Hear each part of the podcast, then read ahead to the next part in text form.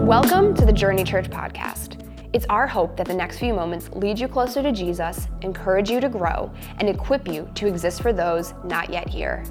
If you enjoyed today's message, we'd love for you to subscribe to our podcast so that we can bring you fresh content every week as you continue in your walk with Christ.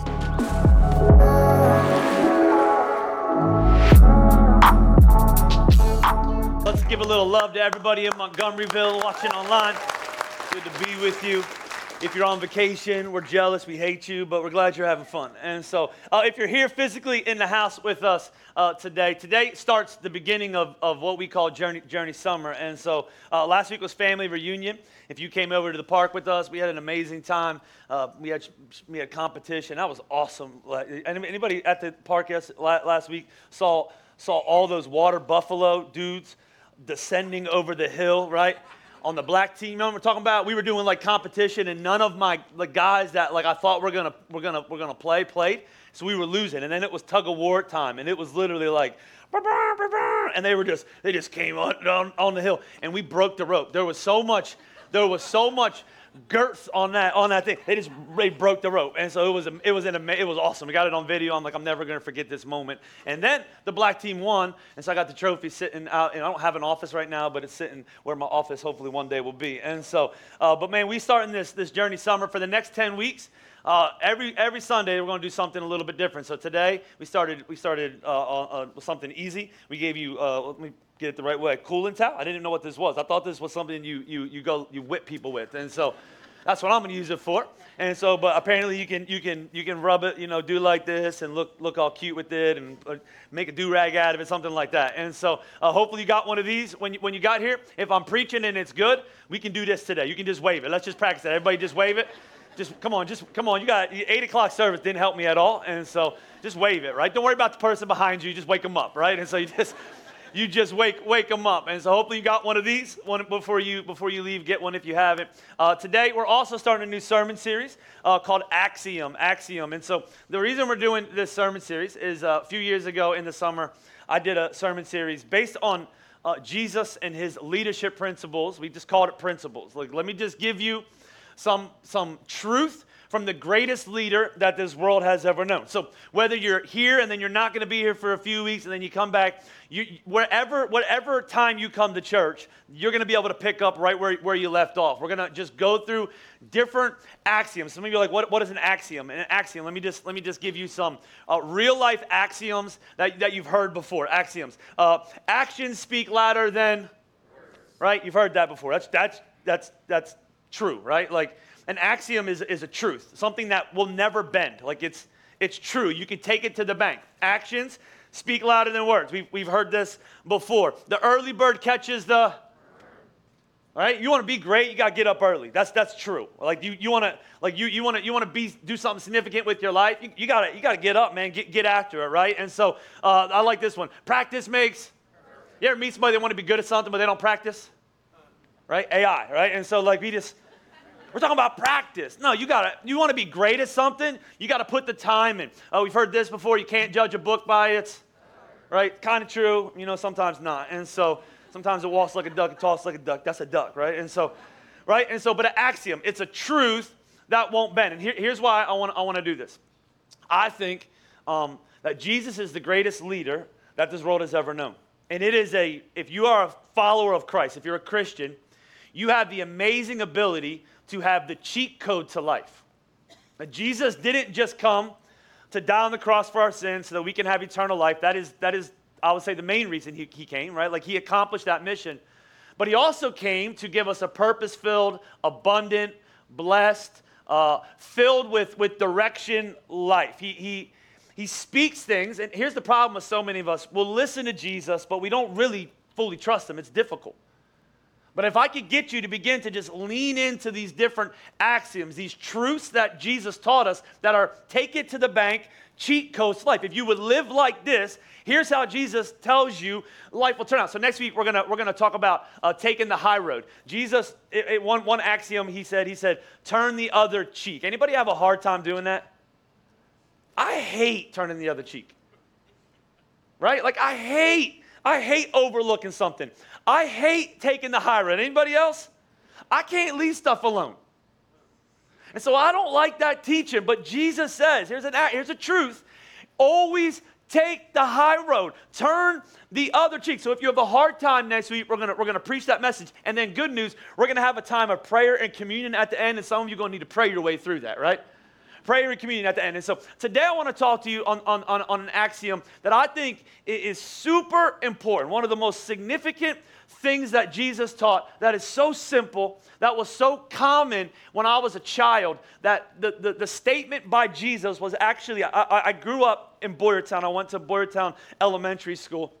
And so until eighth grade, then my parents sent me to a private school. I needed to get saved. And so like I, I needed reforming. And so, but until, until then I went to Boyertown Elementary. And at my public school, like if this was at a private school, you know, I would get it, right? But at my public school in my sixth grade class, I'm not, I don't remember who my teacher was, uh, but my sixth grade class, she had a poster. So I have very distinct memories of Boyertown Elementary School. I, I remember the, watching Reading Rainbow on the TV. You guys remember that? With LeVar. I remember Bob Ross, right? I, uh, I, I, remember certain things, but, but I, I distinctly have this memory of this poster that was in uh, my classroom. It was to the left, and so I remember we looked forward like this, and the, the door there was the left, and they had closets, and on the closet doors, my teacher had different posters, and one of the posters said the Golden Rule.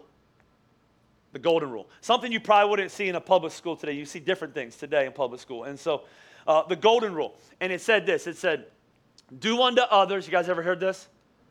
What you want done to you.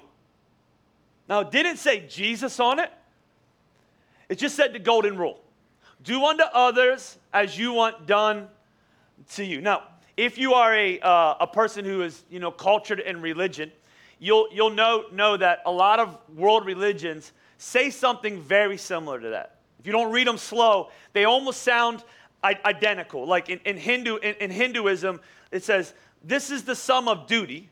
Do not do to others what would cause pain if done to you, right? Kind of true. Kind of the same, but not totally the same. Buddhism says, Hurt not others in ways that you yourself would find hurtful. Confucianism, right? Which confuses me, says, Do not do to others what you do not want them to do to you. Here's how Jesus says it. And if you're not careful, because you meet people like, all religions are the same. Mm, not really. All, all, all religions are, are not the same, right? Like, religion is what do you got to do to get to God? Jesus is what did God do to get to you? There, there's a difference. Religion says you behave, then God will love you, do enough good. Jesus says you can't behave, so I came and died on the cross for your sins, and it's all about my grace that'll change your life right? And here's what Jesus says. Watch what he says in Luke 6, verse number 31. He says, Do to others as you would have them do to you. What's the difference? Every other religion that states this says, Do not do, right? Let's, let's do not do this, right? Because if you do this, you're going to go you're going to go to, to hell or you're going to go wherever they go. You're going to become a, you know, a cat in your next life if you don't do this. You're going to become a tree, right? Like whatever that looks like for you, right? Jesus says, let's not talk about what you're not going to do because you always do the wrong thing anyways, right? Like it's all about the grace. But after you experience my grace through the cross that I'm going to, my blood I'm going to shed for you, right? We just sang about the power of the blood. Here's a leadership axiom for your life that will completely change your life. Now, I want to remind you, John chapter 10, Jesus said, I'm the good shepherd, you can trust me. I'm the good shepherd. I want to protect you. I want to keep the danger out of your life. I want to bring blessing and abundance to your life. He says, The thief has come to kill, steal, and destroy. He wants to ruin your life. I've come to give you life and life to the what? Anybody know what it says? So I'm just of the belief that if you're a Christian, that you should be living a full life. I don't get it when, when Christians are act like they're bored all the time. I don't get it when churches are, it feels like a funeral. Like you come in and you're like, I'm here. Right? You ever been around? Like, you're like, why, why, why are we here today? Why, why do you look like that right now? Right? Why, why are you so miserable? Why do you why, why do we talk about you ever meet somebody like, oh, it's so difficult to follow Jesus. I'm missing out on so much. If I could just, you're like, you're missing out on what? You're missing out on addiction, brokenness, divorce. What are, what are you missing out on? You're missing out on hopelessness. What does Jesus say? I've come to bring you life, eternal life, but what else? And life to the full on this side of eternity. I want to bring you abundance. I, I, I want to bring you blessing. I want to open up doors in your life. I want to take you on a spiritual adventure in your life. I just think that's what Jesus came to do. I think that's the life that we're designed to live. And so he teaches us these axioms. What is it? Do to others as you would have them do to you. So here, here's the first axiom I want to teach you. Next week, I'm going to teach you the high road, right? From turning the other cheek. Axiom number one. This is, this is really important.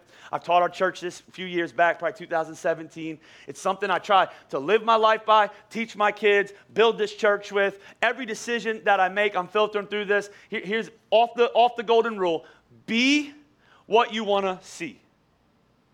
Be Everybody say be. Come on, act, act, like you're awake, right? right? Be what you want to see.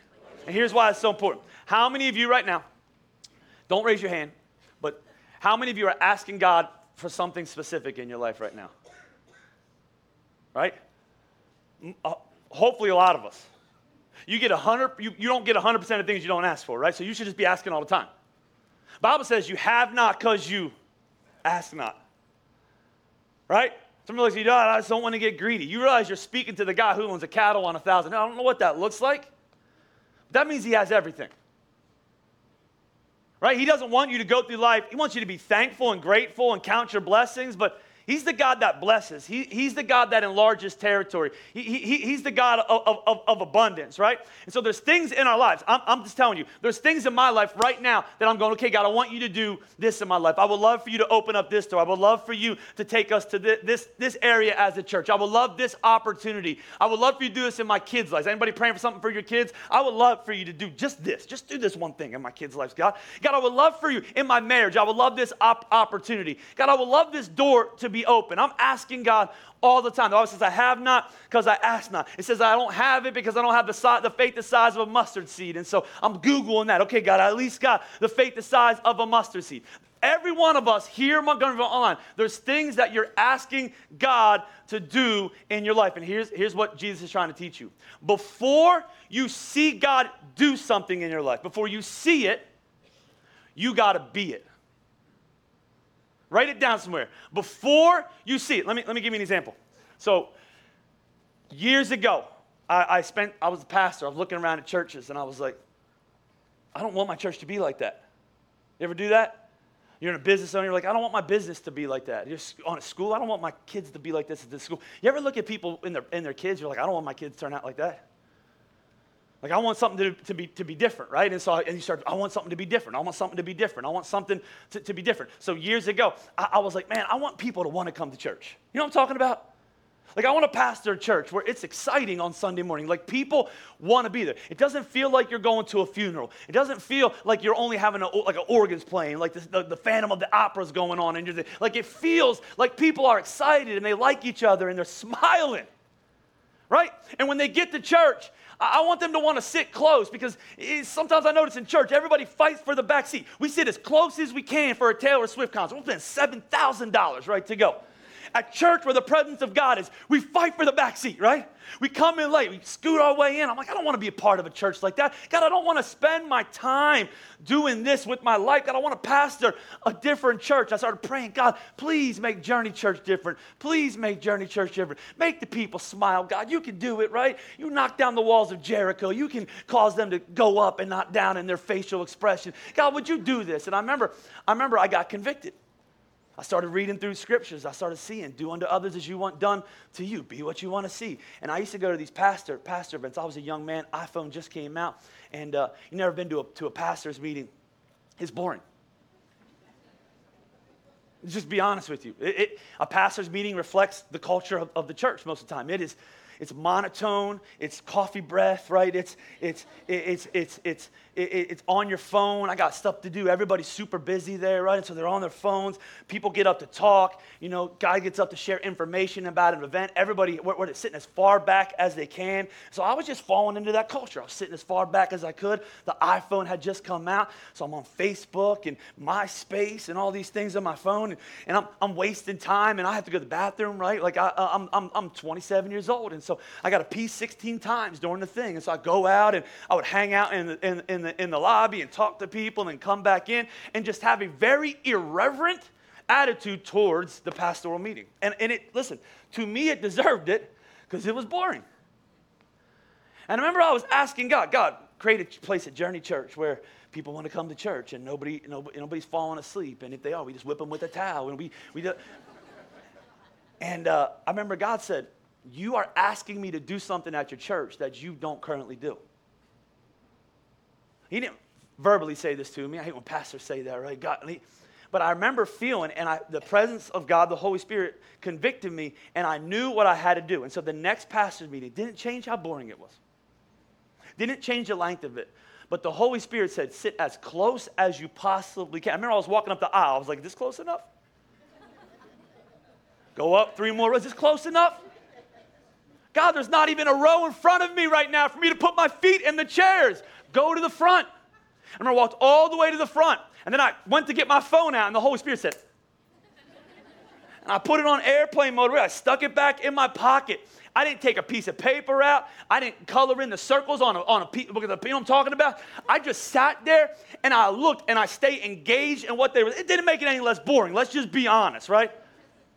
But every time I go, I, I, felt the Spirit say, sit as close as you can to the front. Because with the reverence and the honoring spirit you give to that person in front, you do to others what you want done to you. See, the problem is Here's the problem with this, with this whole thing is this puts a lot of what's going wrong in your life in your lap. A, lot of the things that you want, you're like, you're like, I want my kids to turn out different and I, I want my kids to want to be around someday and I want my kids to want to come home and have family meals and I want to live a slower life when I get older. Meanwhile, you haven't eaten with your kids one time in the last 17 weeks. And when you do eat with them, they drive you nuts. You're like, this is why we don't eat together ever. But I want them one day to want to come home and be in the calm and the tranquility of this house. Like it's never been like that before. And so you're going to ask God to do something in your life that you currently are not. Something like, I just, I want to see the faithfulness of God. Bro, you can't even come to church two weeks in a row. You can't, you, oh God, I just want you to be faithful to me, and God, I'll sing about your faithfulness. But listen, next week we got this and we got that and we got this going on, and I want the faithfulness of God. And God says, I can't give you that. You got to be what you want to see in your life. Some of you are like, I want a good, godly spouse. Have you looked at yourself in the mirror lately? Have you taken a survey of your thought life, of what your eyes see, of your responsibility, of your credit score. Have you done any of that recently? Are you ready to be a, a spouse, a, especially men? Are you ready to lead a family? Are you ready to be responsible? Are you ready to carry more weight in your life? No, but I'm praying that God will bring me a wife to do that for me. You got to be, are you tracking with me? What you want to see. This is a, one of the greatest principles that you can learn from Jesus because it puts the power of what you want to see in your life that He does, His faithfulness, it puts it back into your own hands. Okay, what do I need to do currently in my life? What am I asking God for that He can't bring into my life because I'm not spiritually prepared for it? You got to be what you want to see. And here's, here's why this is so important. Let me just give you a few thoughts. Three, be what you want to see truths, right? Three truths to this. Here's the first one that's important. Because of this, there is no such thing as luck. Now, we, we use the word blessed in church, and that's a biblical word, it's a good word. You ever look at somebody and go, they're so blessed? What we really mean is they're so lucky, and I hate them. That's, we've been preaching right? Well, you're like, I'm happy for everybody. Okay, right? right? They're so, they're so blessed, right? But if we're being honest, we'll just say, man, that person is, is lucky. And here's, here's what, I, what I think about that. So, if you are a follower of, of Jesus Christ, the Bible says you've been adopted into the family of God. You are his, his son and daughter. He picked you, He wants you. Your, your, your relationship, your, your sonship, your daughtership, they're firmly rooted in His family. He loves you. Okay, so think about your kids. I have three boys, right? Do you think that I enjoy, blessing, and love one boy over the other boys in my family? Sometimes. And so let's be honest. But listen, when I look at all of them, I want, I want, I want this, I want to give the same goodness. I want to give the same financial blessing. I, I, I want to, I want to, I, I, I, love to take them all to get a new pair of shoes. I, I, I love to buy them all food. Like, I find joy in, in that, right? There's no such thing as, well, okay, one of them is more lucky than the other one, right? Or one of them I give more to, right? Because what would you say about me? They would say, you're a horrible father. You're a horrible father because you play favorites. We do this with God, though. We'll be like, well, they, they, they, they're just blessed. Like, I know God made me, but like, I feel like He just kind of took me as like the crumb kid. Like, you know what I'm saying? Like, I just kind of got in by the skirt of, the, of my pants. Like this other person, they got the pedigree and they got the good family and they got the good upbringing and they, you know they went to Bible college. So like it just makes sense that God's blessings find them. Like you know me, like I, I you know I'm kind of a problem, right? Like I, I kind of mess up from time to time, and you know I got probably get a, the spiritual eye roll from God, and like He brings me in, but like I don't I don't know. He puts me at the kid table, so to speak. Like I don't know how much He wants to be around me, as if that's who God is as if any one of his children, he, he doesn't want to fully bless you, cause you to live a life of abundance, lead you, give you life and life to the full. He sees potential in you, He has purpose for you. Like when you come to the Lord, one of the identifying things of your spiritual life is I'm not an accident. God made me on purpose for a purpose. He put me on this earth for such a time as this to accomplish something historical for His kingdom. I, I have something to bring to the table. I, I, I'm significant. And when you understand that about God, you also understand that He don't play favorites. There's not some people that He just, well, He wants to bless, bless you, bless them, and He just wants to make your life super difficult, right? And so the problem is we, we like to think that about God because it takes the responsibility off of our life. And we'll be like, well, they just, they just have it easier than me. They just, it's just been easier on them. They just had an easier upbringing, easier, easier this. And I just want, I want to, there's no such thing as luck. In fact, I put in my notes luck has no part in your story when your life is in the hands of your Savior. Luck has no part of your story. You ever meet somebody who's been really good at their job? Really good at their job. And you judge them. You're like, oh, it's been easy on them. They have the pedigree and they have all this stuff. And I've met a lot of people who look at people and they judge them, especially when you're not the boss. You'll judge your boss. You'll be like, they just, they just, they, just, they just get paid too much and they just do this and they just do that. Hey, what time did you get to work today, bro? I was supposed to be here at 8.30. I rolled in here at 9.45. I needed a mental health, extra hour of sleep. Well, your CEO of your company has been here since 4.30 in the morning. He's doing things that you she's doing things. Let me just make sure I include both sexes there. And so I want an email. And so he, she is doing things that you have never done. So they have things that you don't have, but it's not about luck in their life. It's about effort and work and desire and, and, and, and put in the time in. And you look at people like, oh, no, no, no. You ever look at somebody who's married, the marriage is really good. You're like, I want a good marriage. You know how much work it's been, bro? You know how much time, you know how many fights they've had? You know how many counseling sessions they've went to? You know how many cry sessions they've went to? You know how many seasons of difficulty? You know how many times they've fallen out of love and fall back in love? I mean, am I preaching right? You know how many times they've been tired of each other, but they just kept going through because they were in a season and you want what they have, but you don't do what they do. As soon as your life gets difficult, you're like, I'm leaving. You had a job, you quit your job every couple, every couple months. Maybe you didn't even quit. You got this new phenomenon, quiet quitting. Please get off TikTok for your inspiration. The Bible says, do everything like you're doing it for the Lord. And so the problem is, you've quiet quit and you're asking God to give you a new job. And He says, I am not sending you to a new company because you're going to be a burden. And I don't call followers of me to be a burden anywhere. There is no such thing as luck in the Bible, there's promises. Promises need your participation. In fact, the Bible has over 3,500 promises in Scripture. And the Bible says of all of those promises, no matter how many promises in 2 Corinthians 1, how many promises God has made, they are all yes in Christ. You can take it to the bank. Following Jesus. I, I, this, years ago, I read this and I've, I've, I've gone back to it from time to time. Following Jesus takes work. It takes work, right? We don't treat it like that, but the Bible says to work out your salvation with fear and trembling. It doesn't say work for your salvation. He's finished the work on the cross. But after you receive it, you should treat following Jesus like a craft. If you aspire to follow him, you ought to treat it like it's worthwhile to follow him. You ought to become a student of what he taught. You ought to work diligently at it. If you're not willing to work at it, you will get what you give. There's no such thing as luck. Being blessed has nothing to do with being lucky, it has everything to do with trusting the promises of God. In fact, I wrote this when your actions reflect God's attributes and attitudes, then his blessings will naturally be attracted to you. We've been blessed that journey, but it hasn't been lucky.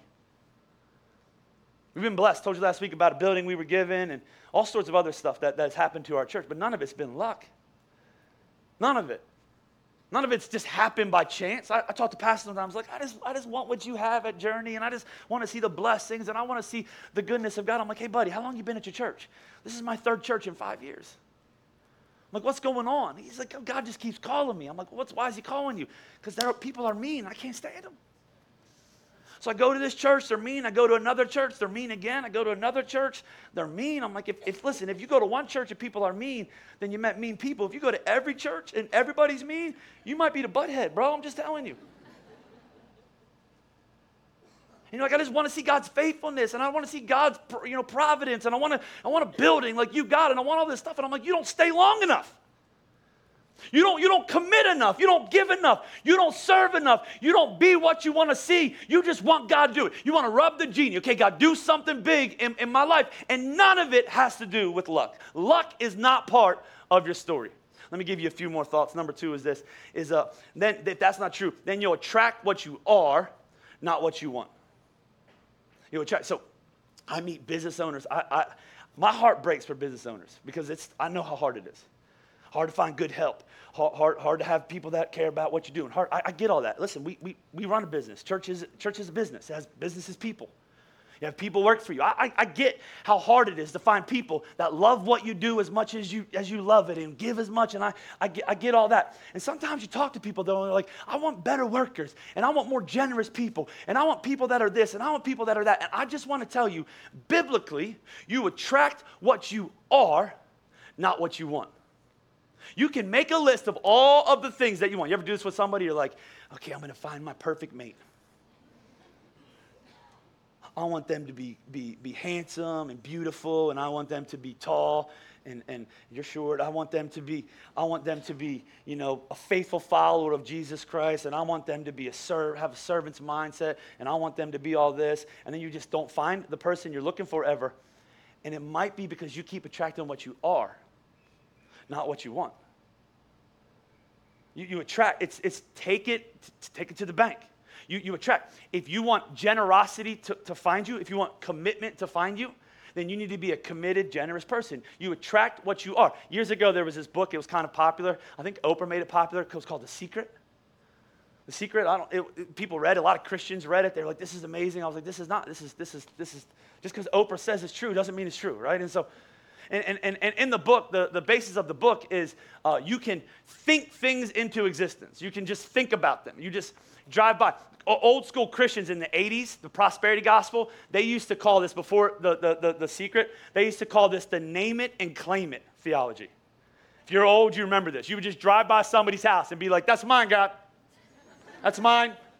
That's mine. I don't care if they're a believer or not, and you love them and they worked hard. That's going to be my house. You ever do something like that? It's like praying that you win a sports game, right? God, would you just help my team to win a sports game? I know there's probably followers of you on the other team and they've practiced harder than me, but God, could you just, in your providence, in your greatness, help us to win and cause them to lose, right? It's a dumb prayer. Right? Give me that. Na- name it and claim it. It's all about, hey, okay, I'm, gonna, I'm just going to speak the promises of God. I'm going to speak the promises of God. I'm going to speak the promises of God. That's what the Bible says. I'm just going to proclaim the promises of God over my problems. I'm never going to do anything. I'm just going to proclaim it. What does Jesus say? Go do something about it. You, you attract what you are, not what you want, right? And here's the problem. Here's the problem. Correcting others is always easier than reflecting on ourselves. So if I start to say, hey, maybe the problem is you are attracting what you are, and so you got to change what you are so you can change what you see. You got to be it before you see it. It's easier for us to correct other people than it is for us to start doing a survey of ourselves. Like, man, there's some things that I got to change in my life. Years ago, we went to the beach. I had, I had my three boys there. Uh, going to the beach with little kids is one of the dumbest things in the world. It's not fun. Let's just be honest, right? Like, take the pictures. It looks fun on Facebook. It wasn't fun for you. Just stop, right? There's sand everywhere. They're crying. It's hot. You're carrying them. You're gathering things up like you're going on a trek to Egypt with Jesus, right? Like a camel with you, right? And so, I, I, like, my kids are getting older now, so the beach is a little bit different, but we don't even go to the beach that much. Like, we, we go to Myrtle Beach, but we go to the pool. You know why we go to the pool? You can see the bottom, right? I've seen shark attacks, and I, I, I, don't need to go to the ocean. I can see it from a distance. And so, but every year we'll go and we'll spend a couple, couple days at the, at the beach. We do this massive packing up job, get all of our lunches ready, put them in our igloo, get our chairs, get their toys, put them in the thing, put it in the car. Know your car's never going to look the same again after a beach trip. Go to the beach, be there for two hours, maybe max, takes 15 minutes to drive there, maybe two hours, come home, be miserable. Anybody else? And so I remember a few years ago, we did this, packed this up, made peanut butter and jelly sandwiches, got this like 9.15 in the morning. We're rushing to get a good spot at the beach, and we get there, and uh, it's like 9.30. My kids are hungry. I'm like, hungry for what? Was it lunchtime yet? I'm like, we just got here. Like, it's, hot and there's sand all over me. So I, I just let them go into the, to the box, get their, get their stuff. Carter and Lincoln are probably, you know, eight and six, or I don't know how old they are at this point. Harrison's just a little baby. They get out their sandwiches. They got sand all over their hand. They're eating their peanut butter and jelly sand sandwiches and all over them. And all of a sudden, seagulls begin to swoop around them. They're darting at them. Now, my kids are, listen, if you grew up here on the boardwalk, seagulls are a part of your life. You've been crapped on by a seagull at some point, right? You've taken a picture of it. You tell people about it, right? Seagulls are not part of our experience. There's no boardwalk there. And so it's not like, and we go to the pool, there's no seagulls at the pool. And so they take it out. Seagulls start darting at them, right? They're making a scene. Like, like there is literally uh, Air Force coming at them to shoot them down, right? Bah, bah, bah, bah. They're freaking out. Their sandwiches are going everywhere. They're flailing stuff all over the place. As they're flailing, seagulls keep coming. They're like, make them stop. They're running. The seagulls are following them. So I go, I'm like, give me your, give me your stuff. Like, give it to me. The guys throw it in the igloo. I close it up. Guess where the seagulls went? They left. Right? They had the sandwiches and running around. Why are the seagulls getting me? Because you you you have food and you're running. So no matter where you go, the seagulls come. And so how do you how do you how do you keep the seagulls from you? That's the sound they make. How do you keep it? You get rid of the bait. You get rid of the food. You you you attract them. So you got to change what's in your hand so you get. Some of you are like, why do seagulls keep flying around me, right? Some single girl, you're like, yeah, that's what I'm. Seagulls, that's what it feels like, right? It feels like seagulls are all around me all the time. I don't know, get off Tinder. That's even a thing, so I don't know. Watch how you act. Watch what you put out there. Get rid of the seagull food, and the seagulls will stop flying around you. You attract what you are not what you want. Let me just give you, give you one more thought then. So here, here's, here's where you go then. Um, so I asked you what you're praying for in the beginning. You track what you are, not what you want. Number three. So here, here's, my, here's my challenge to you. Don't request from God then what you are currently refusing to do for other people. Okay, I'm going to change your prayer life. Some of your prayer life is whack. Right? Some of you just need to go back to the Lord's Prayer. That's how you need to pray for the next month. Our Father who art in heaven, hallowed be your name, your kingdom come. You know the Lord's Prayer, okay? And so just get there because your, your, your prayer life so shallow. You're asking God to do things in your life that you, you listen, you are not good soil. He, he cannot do that in your life because you are not a good steward of what He's currently entrusted you with. And so you want something from Him, and He's going, listen, I've already given you this, and this has destroyed you. So before I give you more, you gotta, you gotta begin to be a good steward. And here, here's, here's, here's, the, here's my challenge to you, okay? I asked you what you were praying for. Is what you're praying for right now, is it something you are, you are currently uh, reacting or acting or giving or, or moving in, in in your own life? And so some of you want God to be more generous, right? i I always ask for that. Anybody else? Right? Like I don't care what I don't care what the rapper says about more money, more problems. I don't, I don't buy that. More money, more opportunity, as long as you handle it the way God is calling you to handle it. So I always, God, we have we have bigger dreams. God, we got we got more we want you to do. God, uh, we're, we're, thinking about if you're in Phoenix, we got we got a bigger lobby we want to go to. We got we got we got a new kids kids area we're going to open up to because you guys just keep bringing kids. It's crazy. You just keep making babies, right? And so, like, we, we got all these things. God, I pray, God, I want more. God, would you be more generous to our church? God, would you do that? So here, here's, if I want God to be more generous, if I want to if I want to see it, right? If I want to see it, I got to be it. What, what is the answer then for me in that prayer? What's the answer? Anybody know? As the leader of this church, what do we got to be as a church? Do we hoard it and say, okay, we're saving it up, God? Okay, just bring it in, just bring it in. Like Scrooge McDuck, let me just bring it in, right? Just bring it in. Okay, look at all this money we have. Okay, God, now we can do it. No, no. The answer to more is to give more to give more. The answer to God's faithfulness is to be more faithful. The answer to, listen, the answer to kindness, oh God, I want, I want, uh, be more kind. The answer, anybody ever be like, I just want better friends?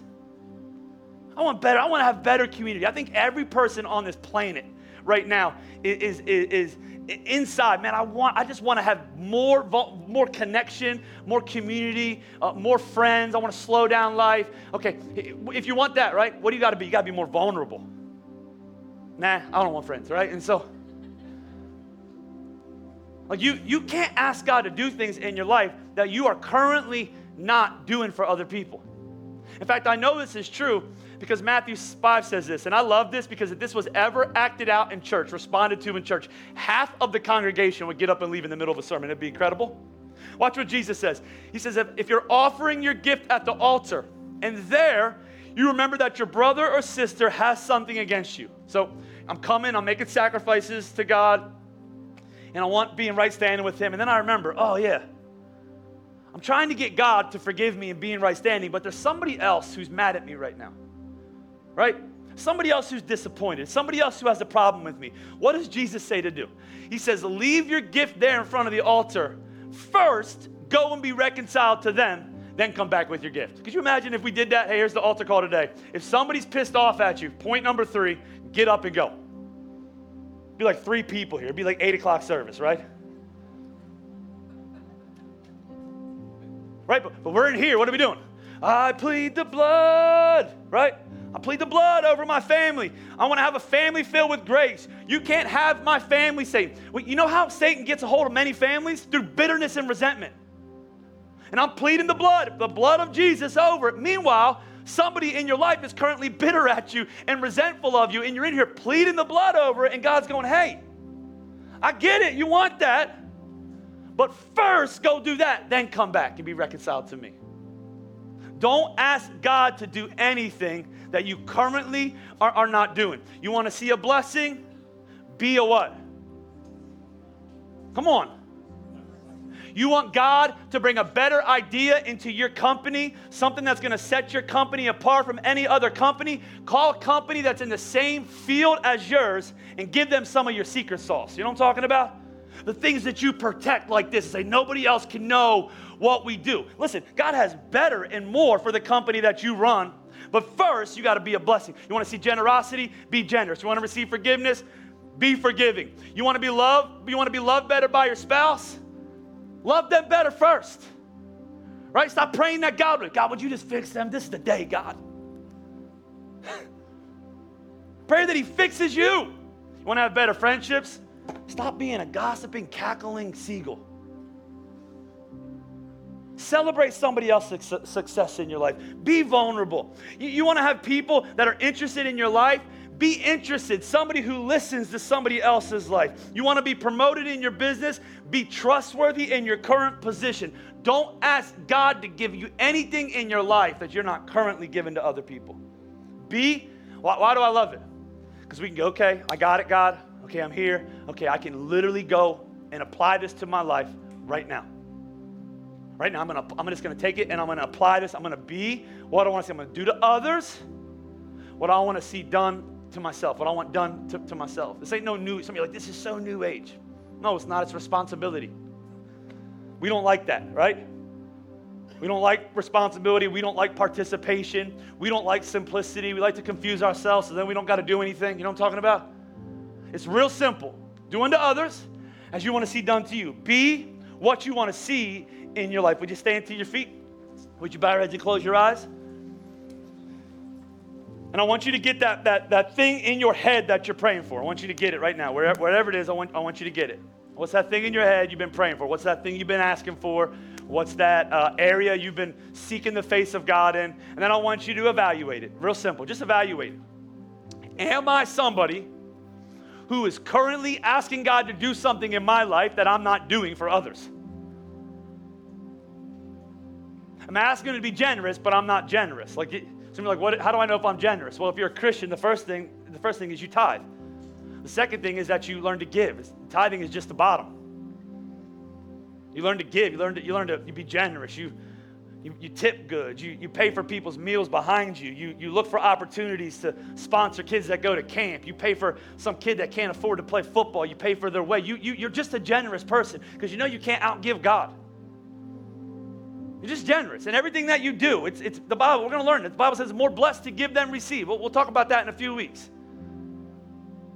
You want to be happy, learn to give.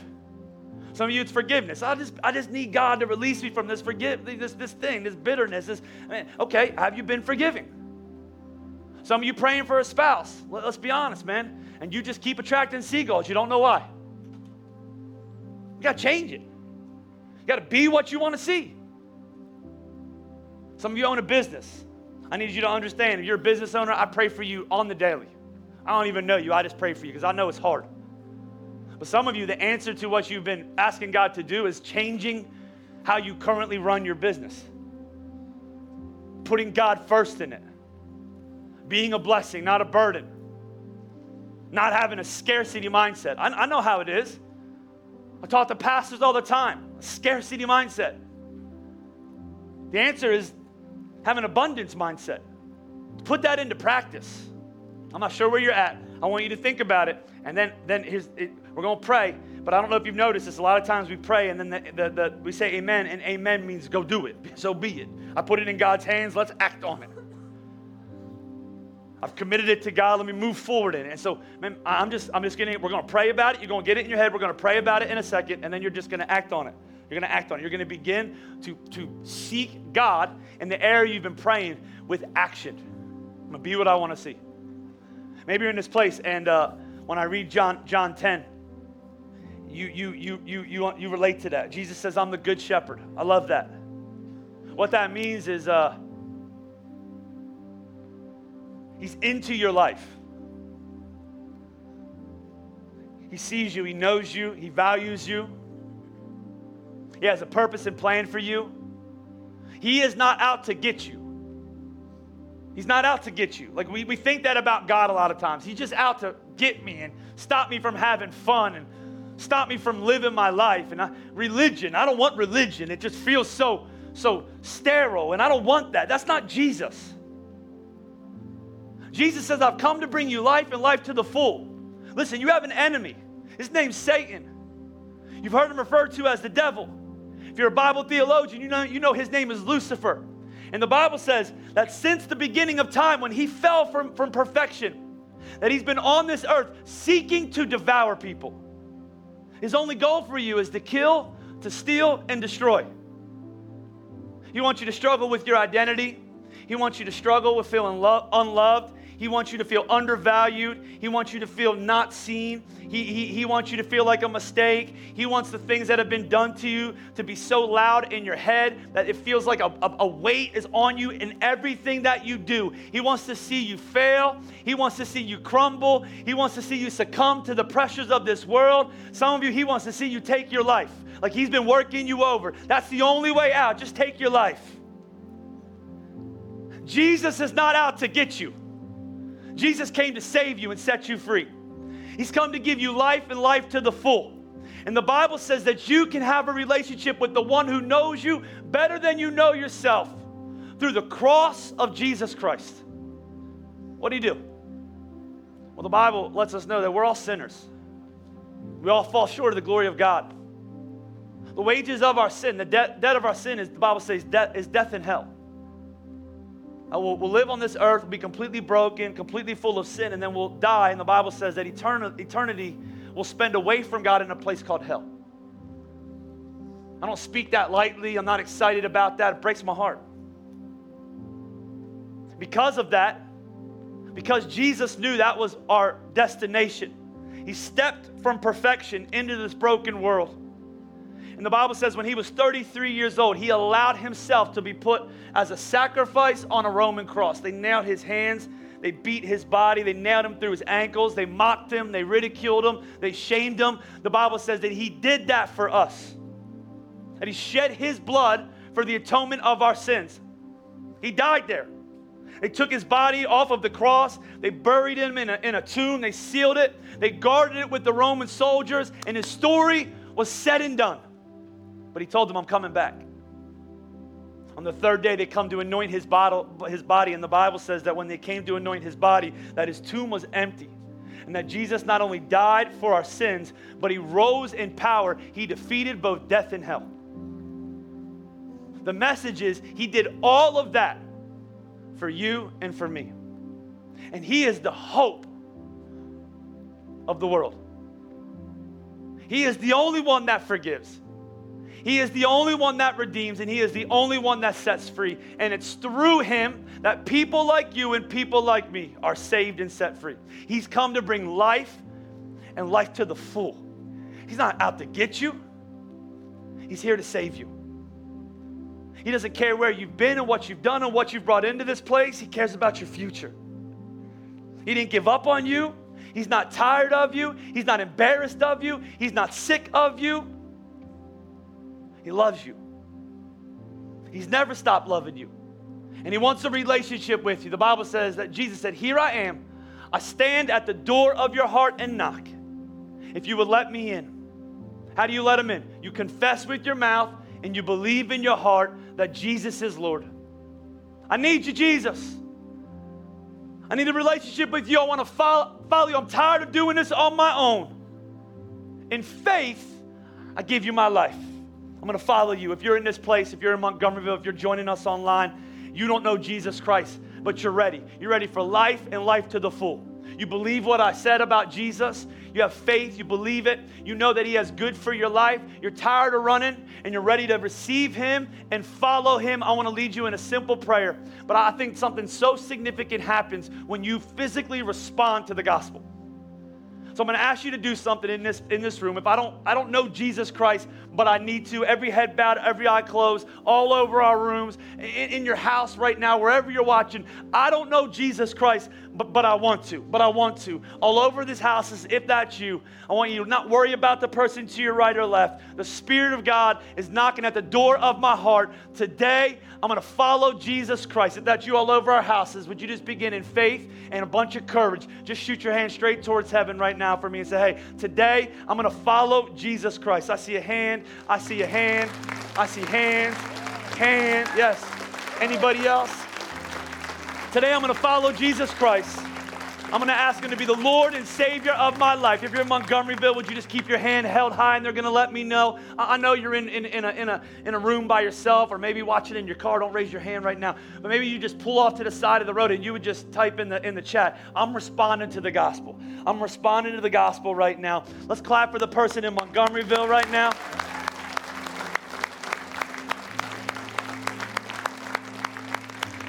All over our houses, let's play together. Repeat after me something like this. Say, Jesus Christ. Come on, second service. You got to say it louder than that. Say, Jesus Christ. Today, I put my faith in you. I know you love me. I know I can trust you. I know you died for me. And today, I want to live for you. From this day forward, you can have control. Now, I want you just to this right now. Some of you have been so stressed out about life, right? So stressed out, so worried, have so much anxiety. Um, one of the best definitions I ever, I ever read about salvation was to be able to breathe. I just want you to do that right now. I don't have to be in control of my life, Jesus is. I want you to hear this truth. He loves you more than you can imagine. He has a plan that you can't even comprehend if you would just fully trust Him. He's in control. Go ahead and say that to yourself. He's in control. He's going to guide me, He's going to direct me, He's going to lead my steps. Jesus, today I can fully trust you. Thank you for that. Lord, as we celebrate, the Bible says all of eternity stops to celebrate when somebody responds to your gospel. Lord, we also take a moment, Lord, those of us that know you, to reflect on the power of your teaching and of your word. But so many times we can make our relationship with you so, so uh, crazy. Lord, we, we, we, we overcomplicate it. And Lord, sometimes we just need to get back to the simple truths of your word. We can trust you. All of your promises are yes and amen. And Lord, we love this, this thought, Lord, that we can do unto others what we would like to see done to us, Lord, that we can be what we want to see in, in our life. And so, Lord, I thank you, Lord, that there's a response that is required to this message. And Lord, we're going to see that all over this church, Lord. And as you respond in faith to what you're calling us to do, God, we'll see the fruit. The Bible says that we reap what we sow. We love that principle. We reap what we sow. And here's the principle you always reap more than, than you sow. So thank you, Lord, that we're going to put our seed of obedience, uh, uh, uh, of, of, of listening to you and doing what you say in the ground. And Lord, a harvest is going to grow forth. We're thankful for that. We thank you for everything you've done here today. We will never get tired of being in your presence, of hearing from your word, of having you challenge us, change us, and, and, and push us out back into this world to do the work that you've called us to do, to be the light, to be the salt. Lord, thank you for all that you've done. In Jesus' name we pray all over our houses. Would you shout amen? Let's clap together one more time. Thank you for taking a few minutes out of your day to listen to our podcast. If you decided to give your life to Jesus after hearing this message, or want to learn more about how you can join us in person, visit jrny.church for more resources or to find a location near you. Have a great rest of your day.